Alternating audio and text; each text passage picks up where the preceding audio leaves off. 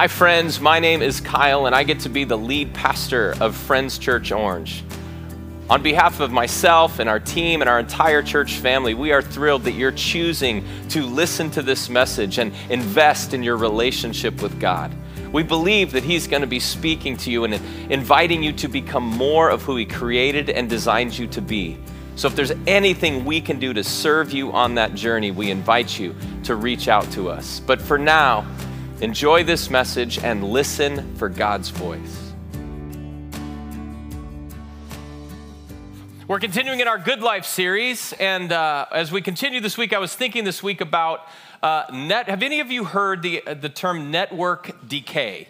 So it has to do with TV channels, network decay. Anybody? How it originated? These channels that originally started as one thing and then over time, they changed their original programming to either reach a, a new set of people or a broader audience, all of it driven by, of course, money. That's right. It's like there's somehow there's more money out there, so we're going to become something different so that we can grab more for ourselves. So, for a few examples of this, how many of you remember MTV? When was the last time you saw a music video on MTV? Lots of you guys, millennials and Gen Z, are like, they show music videos? What is a music video? I've never seen one. I know. That's what they started showing. Uh, what about this one? TLC. Does anybody know what that even stands for? The Learning Channel. That's right. What do we learn from the Learning Channel these days? It is like the home, the hub of reality TV. Like it is not like Mr. Rogers' neighborhood and all kinds of wonderful things for your life. It's to erode your brain, people. What's this one? Bravo. Does anybody know why Bravo originally started? It originally began with live, like they would record Broadway shows, theater productions, and put them out through this channel. I mean, think Hamilton a couple years ago on Netflix. That was the original intent of Bravo. Now, of course, it's the home of like 86 versions of Housewives in big cities all around the country and the drama that they create. So there's this network decay that exists. And as I was thinking about this, I was thinking it's not too far off from what we experience in our life. There's kind of a life decay that starts to take place in our journeys. There, there's this gradual shift and erosion from who we were originally designed and created to be. The kind of life we were created for, the kind of life we long for, the kind of life that God even wants for us. There's this gradual decay that drifts away from that. And so, as we continue today in the good life, one of the things we're going to talk about, right? We know that the good life, we remember last week, the good life, of course, is life with God. You cannot have a good life apart from a life with God. We learned last week that a life with God, the good life, of course, gives us a hopeful life. This week, we're going to see that the good life is a holy life. The good life is a holy life. We're going to learn what that looks like and how holiness is what keeps our lives from decaying and eroding the holy life is what gives us everything we were created and designed for the freedom and the joy and the love and the hope. The good life is a holy life. So we're going to see that from Peter. Grab your Bibles. If you brought your Bibles with you, turn to the back, of course, back to 1 Peter. If you need a Bible, always Bibles available for you back there in the next steps corner. We remember, of course, that Peter wrote this letter, right? And we know that Peter, uniquely, one of the beautiful things is he was a disciple of God. He was an eyewitness. So it's not even like another account. It'd be like you writing a story about the person next to you. Like, I was there. I know this person. I can tell you all about him. And he's writing to the church, to people that, that are followers of Jesus, that believe in who he is. And they're scattered all around the country now, they're scattered all around the world because they're oppressed they're confused by what's happening in the world. They're discouraged because there has been this life decay that's taken place in their lives. People just like us. And so, we're going to read this out of 1 Peter chapter 1 verses 13 to 16. So prepare your minds for action and exercise self-control. Put all of your hope in the gracious salvation that will come to you when Jesus Christ is revealed to the world. So you must live as God's obedient children. Don't slip back into your old ways of living to satisfy your own desires. You didn't know any better then. But now, you must be holy in everything you do. just as God who chose you is holy. For the scriptures say, You must be holy because I am holy. First word, right, in this translation, the New Living, is the word so. Lots of your Bibles, probably the NIVs and others, have the word therefore. And anytime you see the word therefore, you have to ask, what is it? Therefore, that's right. That means you got to look back at what he's saying in light of everything I just wrote. So, right, go back. If you weren't here last week, listen to the message, but I'll recap it for you. In light of the fact that you were chosen, in light of the fact that you have a relationship with God through Jesus, in light of the fact that you now have this living hope which gives you an eternity with God forever, but it also empowers you to live this incredible life on earth. In light of all those things, in light of that your life is being refined and you can reflect the very presence of Jesus and his life is reflected in you, in light of the fact that you have this hope, that you have this joy, that you have this love, that you have this great, in light of all of this, he's saying, you should live differently. And because of all of this, you should live a different kind of life. And there's a word that he uses to describe this life. It's used all throughout the Bible to describe it. And that word is holy. That's right. In light of all of that, you should live a holy life.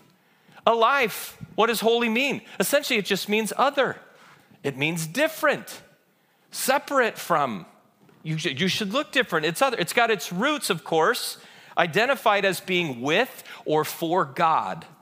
And it's got the roots that are found in the Old Testament. So, for example, lots of you guys know this the Sabbath day was a day that was set aside to be holy.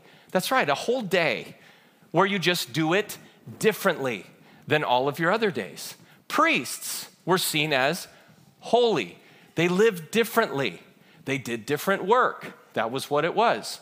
Lots of other things in the Old Testament identified as holy, set apart uniquely for God. And so, what Peter is saying here is the good life is a holy life. The good life, life with God, is a holy life. That's everything he's telling us. And we see it, he makes it, he just spells it out really clearly. You must live as God's obedient children. You must be holy in everything you do, just as God who chose you is holy. For the scriptures say, You must be holy because I am holy. He's quoting there from Leviticus, the Old Testament, right? Where God was calling his people to relationship with him. He said, I'm gonna be your God and you're gonna be my people. And here's what's gonna happen I'm gonna bless you, and I'm gonna bless you so much. I'm gonna bless the whole world through you my holiness imparted to and through you, set aside uniquely to bring beauty into the world because God is holy. God uniquely is holy. He's separate, He's other, He is different from anyone or anything. God can't even come close to evil or impurity. There was always distance. That's why they had all those rules about keeping space and distance from anything unclean or that would defile. It's like you're holy. God can't even be near that. It's a fundamental reality of life that God is in a class by himself. Nothing compares to God. There is no other God. There is no other human. There's no other creator or sustainer of life other than God. He's the final measure. He's unequaled. He's unrivaled in his power and in his wisdom and in his grace and in his love and in his holiness. It's what sets him apart. He's without beginning or end. And so basically, what Peter's saying is the good life is a holy life. And then he just says, Look, you're God's children. And so God's people should look like God. You should look like God. That's all he's saying. If God is holy, you should be holy. It makes sense, right? We understand this concept all through God's word. Again, we see him, he's being portrayed as a loving father. And even in this passage, he's like, ah, you're like his kids. You're his children. And what do we know about kids? They tend to look like their parents. And not only that, they tend to have some of the same qualities and characteristics as their parents. More and more, as you get older, you start to become, it seems like, more and more like your parents whether you like it or and that's all peter's reflecting here is who you are your very nature your very being. And it's not just that the things that you do what you do it should be like god. God's people should look like god who is holy. Make sense? And so you might want to know well so if we wanted to be holy, what would that look like? If we were going to see an example of holiness lived out in this world, I mean, what would the Father look like? And the obvious answer is Jesus. That's right. You're in church, and the right answer is always Jesus. That's right. We just look at Jesus. And here's the thing Jesus is having literally this very conversation with his disciples, which would have included Peter, in a room before he leaves. And they're saying, he goes, he's like, you gotta, guys, you're gonna be my hands and feet now. You gotta love the world the way I've loved. You gotta be the, ex- I've set the example. You gotta go live this out. You need to look like the Father. And they're going, but we've never seen the Father. We don't even know what God looks like. How would we know, Jesus, what that looks like? And he looks at him and he's like, guys, anyone who's seen me has seen the Father. If you wanna know what God looks like, if you wanna know what holiness looks like, just look at me. You've been walking with me for three years. This is what holiness looks like. And we understand that for extra credit. Go read the Gospels. Just pick one Matthew, Mark, Luke, or John, whatever you want. Go read one. And just keep asking the question okay, if this is what God looks like, what does Jesus do? What's his nature? What's his character? What kind of conversations does he have? What kind of people does he talk to? What kind of questions does he ask? Who are the people he hangs around with? You see, and we start to learn so much about what holiness looks like by looking at the life of Jesus. We see that there was this compassion and this kindness. We see that he was constantly moving towards people, especially people that were very unlike him. We see care and compassion.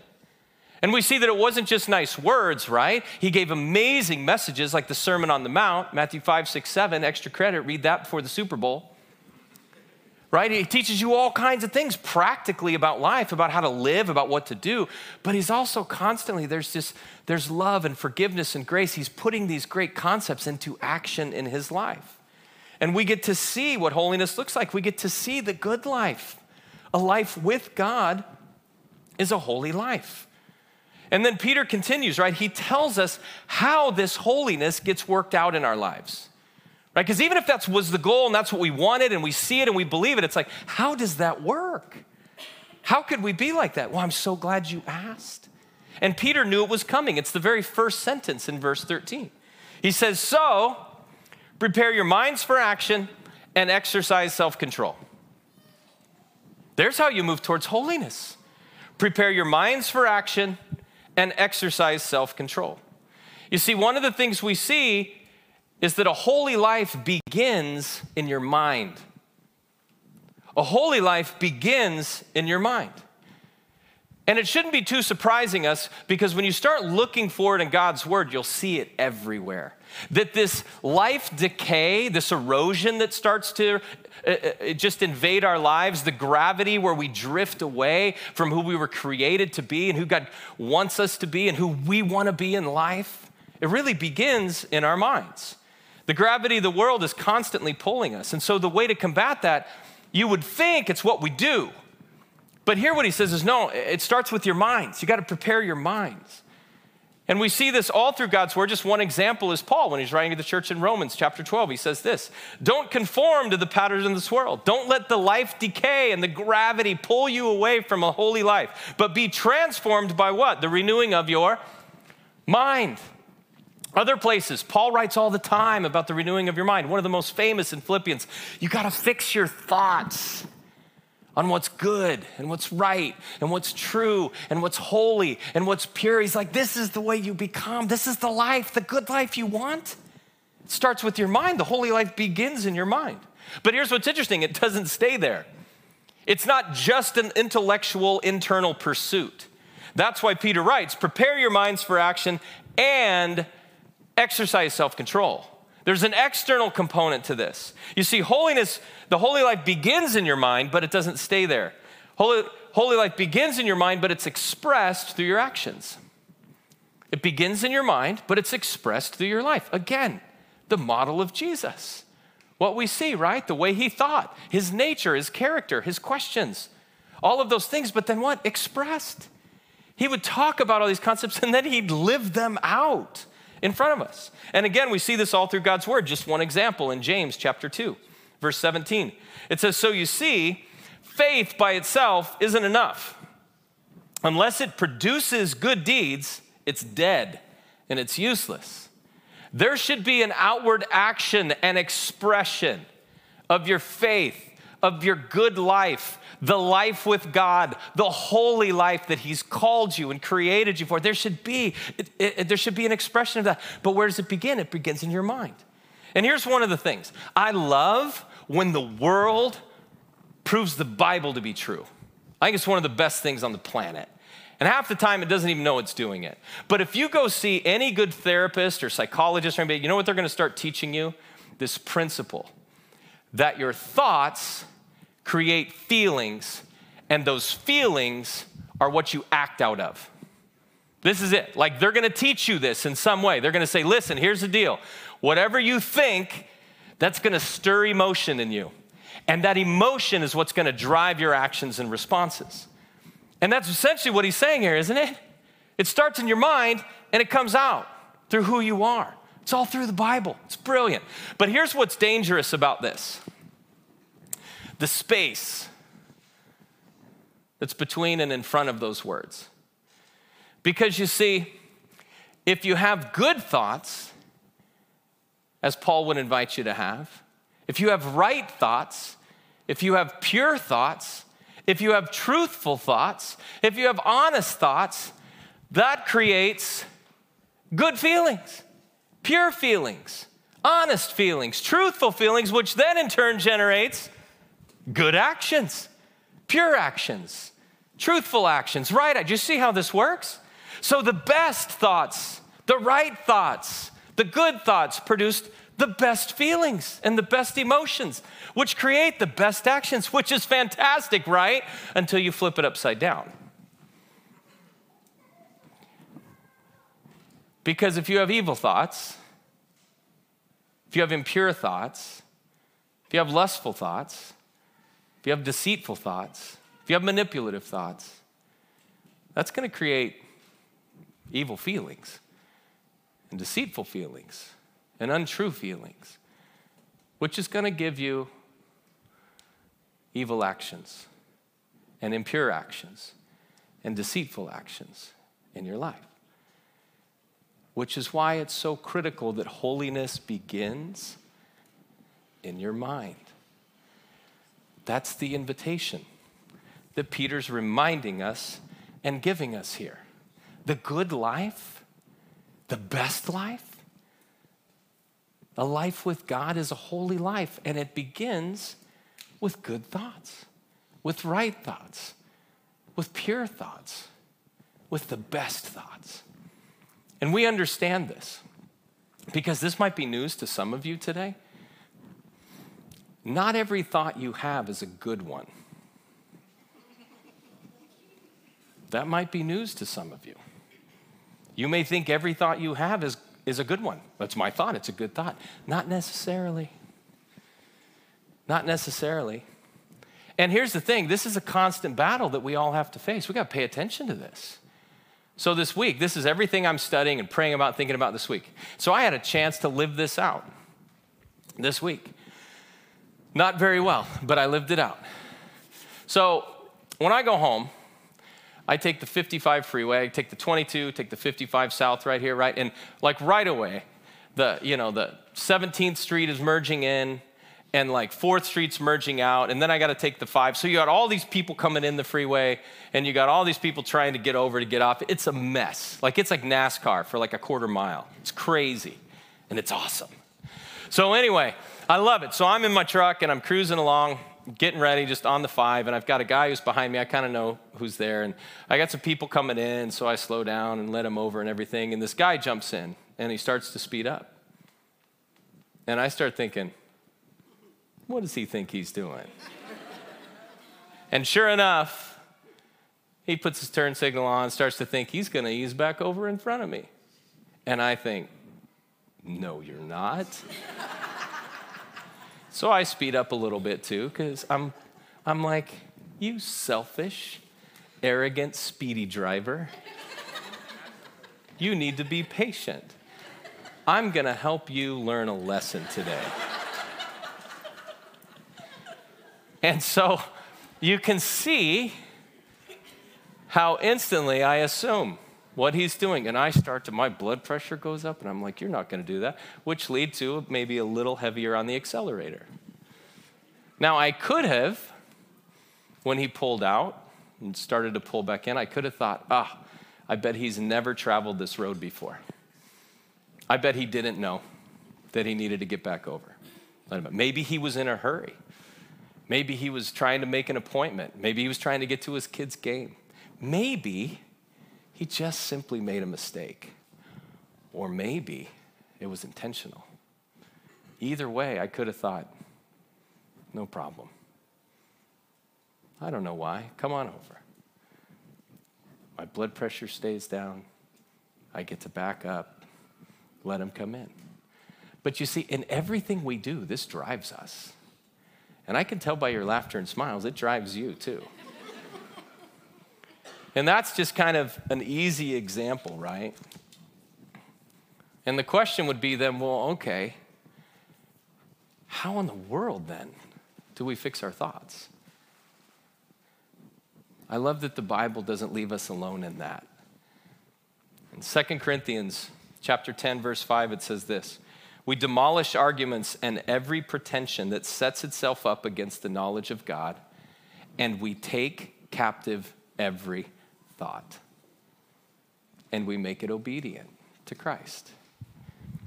We take captive every thought we have. And I know what you're thinking. You're thinking, every thought? Yep, that's what it says. So I would assume that. And here's the thing when you first start this journey, it's exhausting when you realize how many thoughts you have. But what he's referring to is every thought you have, you can't assume it's a good thought. Can't assume it's a right thought. Can't assume it's a holy thought. You can't assume it's going to aim you with the good life and everything you want. So you got to stop it. You got to stop every thought. You got to stop it. And you got to grab it. And you got to look at it. And it's pretty easy. Was this a good thought? Is this the best thought? Is this the most generous thought? Is this a forgiving thought? Is this a kind thought? Just run it through a filter. Even if you don't know Jesus, have never been in a church today, my bet is you can do this. You can just run it through the grid of is this selfish or, or is this generous? Is this kind and compassionate and caring or is it arrogant and entitled? And what, I mean, you, you can run it through. And that's the starting point. You take it captive and you look at it and you go, is this going to lead me to the good life? Is this the life of holiness reflecting my relationship with God? Is this going to move me towards becoming, or is this life decay where I'm slowly just slipping away from who I want to be, from who I was created to be? You got to grab it, you got to stop it. And here's the thing we talk about freeways. You got to do this with your relationships, you got to do this in your workplace, and you've got to do this with yourself. Some of the worst thoughts you'll have are about you, not about someone else. Some of the most untrue, unkind, hateful things that you think will be about yourself, not about someone else. And you got to stop those. And you got to look and you go, is this what a loving, kind, gracious father would say about a kid? Is this good? Is this right? Is it pure? Is it holy? Is it loving? And it's going to aim everything for you after that. Your life will start to become different because you've taken every thought captive. You see, Peter's just saying that the good life, it's a holy life. Because what happens when we don't manage our thoughts? We all know. But thankfully, Peter even tells us in this verse, verses 14 and 18. He just says, Don't slip back into your old ways of living to satisfy your own desires. And then in 18, you know that God paid a ransom to save you from the empty life that you inherited from your ancestors. He's saying there's a gravity of this world. You will slip back into something if you're not pursuing holiness through right thinking and right feeling and right acting. You just, you will. That's where you're going to slide. Don't do that. Don't start with your feelings. Don't start with your desires. Don't start there. Don't give yourself over to those things, the quick hits, the emotional pleasure. the numbing of whatever pain. Don't do that. That's starting in the middle of the process. Start with your thinking. Grab those thoughts and say, Is this true? Is this good? Is this right? Is this holy? Is this moving me towards who I was created to be? The good life that I long for. Because what Peter's saying is, you're either going to live a holy life or you're going to live an empty life. There's nothing in between. And he says, We've seen this. Your ancestors, this is all, you've seen it, whether it's in your family or your parents or your friends or maybe even your own life. You know that those choices are going to lead you to an empty life they will lead you to a life of emptiness, of shame, and of guilt, and of fear and anxiety. They will not lead you to the life you were designed to be. And here's the thing I always thought, I grew up in the church. I always thought holiness was a drag, to be honest with you. I always thought holiness was kind of a bummer. It felt burdensome, felt restrictive, felt punitive. It felt like, oh, impossible, to be honest with you. Like, really? Like, this is like holiness, you know, the whole goal was denial, like just self denial and just live in this place where you're gonna explode. You know, the only way I thought it was possible is like to get away from everybody, you know, be a priest or a monk or just leave me alone. And if I live alone, then maybe I'll have a shot at holiness. But one of the things I've realized is holiness is not a state of denial. Holiness is not punitive, it's not burdensome. Holiness actually is a gift. Holiness is an expression of love. Holiness is predominantly affection, and here's why. When Jesus, when they asked Jesus to sum up all of the law and all of the prophets and everything even that we just read out of Leviticus, they're saying, sum it all up, Jesus, give it to us. He has a chance to reinforce feelings and behaviors and said, do this right and whatever. And what does he say? Here's it. You want a life of holiness? I'll give it to you. Love God. Love him with all your heart. Get to know him. Love Him with everything you got and love your neighbor as yourself. That's holiness. Holiness is love. Holiness is loving. Holiness is joy. Holiness is happiness. Holiness is freedom. Holiness is the good life. That's the lie that we've bought for so long, that I did. That's the invitation. Holiness is an affection issue, not a behavior issue. That's what he invites us into. This past week, um, I'm doing Alpha with our church in a group here. And I saw a story in Alpha that I'm like, that's one of the most startling pictures of holiness that I've ever seen. I want you guys to just watch Shane's story and let God speak to you about holiness.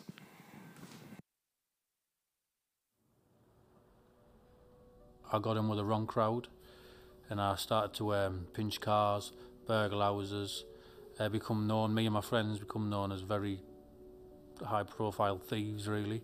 I used to carry big knives, uh, the, the big knives to the smaller knives down my waist and I was the kind of person where if you pulled a knife out, I would use it. I ended up stabbing someone in the head. I ended up um, stabbing someone just missing his heart and going through the top of his shoulder, uh, the the top of his chest and his shoulder where he dropped to the floor and so I was on the run for two attempted murders. And then I was just when I went to prison I had such a hatred for the system. And I couldn't handle being told what to do couldn't handle prison officers mucking me about. When I went out on association I got to prison officer and I, uh, I stabbed them. And then this led to me going into maximum security prisons being put on CSC to where they feed you through a hatch in a door there's no physical contact so they have to have riot shields and riot gear on. Um, and that was my life for a long, long time, basically. And I, I just was going from prison to prison, prison to prison. But then I ended up going to Long Lartin in Worcestershire. And when I was in there, I ended up going in an alpha course. Never heard of an alpha course, didn't know anything. And I just remember walking in because it sent me down. I sat down on a chair and I thought, oh no, it's a Christian thing and we'd just go there every week and I would argue. And the pastor, um, I remember he come to me, said, right, I'm going to say a few scriptures first before we pray.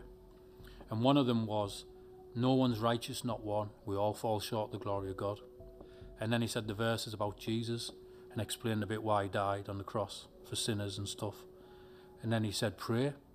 So I started praying. And I said, uh, God, I said, God, if you're real, come into my life because I hate who I am. And nothing happened.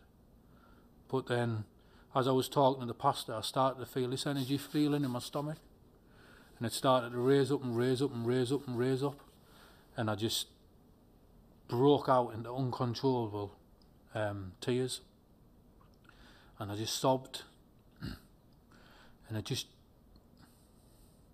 Right there.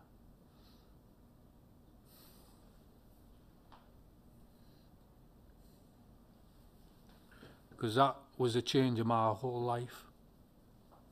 I knew God was real. Um, and no one will change that now. And then I remember running on the wing, people clearly knew that I would become a Christian. So I actually helped them on another two Alpha courses. And then I, um, I got released. I've been in a prison where I, because st- you would have thought that the prison where I stabbed the prison officers would have been the last prison to have me. But they were the first. That's how God works. The best thing for me is going in prisons and helping the lads in prison and, and trying to tell them about God. I've got five kids and they're my life. Um, and what upsets me is because now I know um, that back then, if I had the kids, uh, they wouldn't have had a good upbringing. And now they sit on the night and have Bible studies with their dad. Um, have Bible study with a dad. Have a life, a beautiful, um, and my life. Is probably is my wife and my kids are the best gift, that, apart from the grace God's given me, is the best gift I've ever, He'll ever give me. Um, didn't expect to cry like that. Recovered now.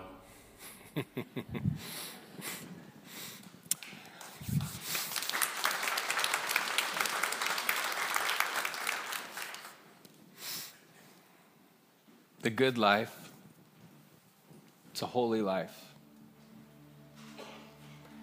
It's not punitive, it's not small, it's not restrictive.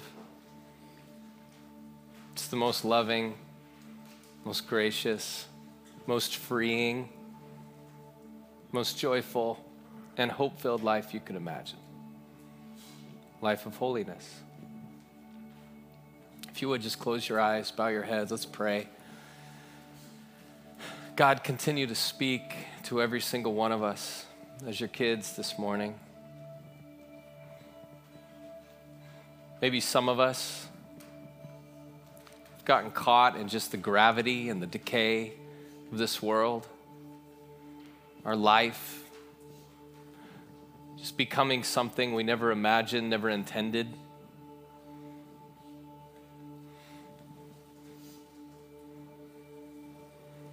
God, today we acknowledge and know that through your power, through your grace, through your strength, through your love,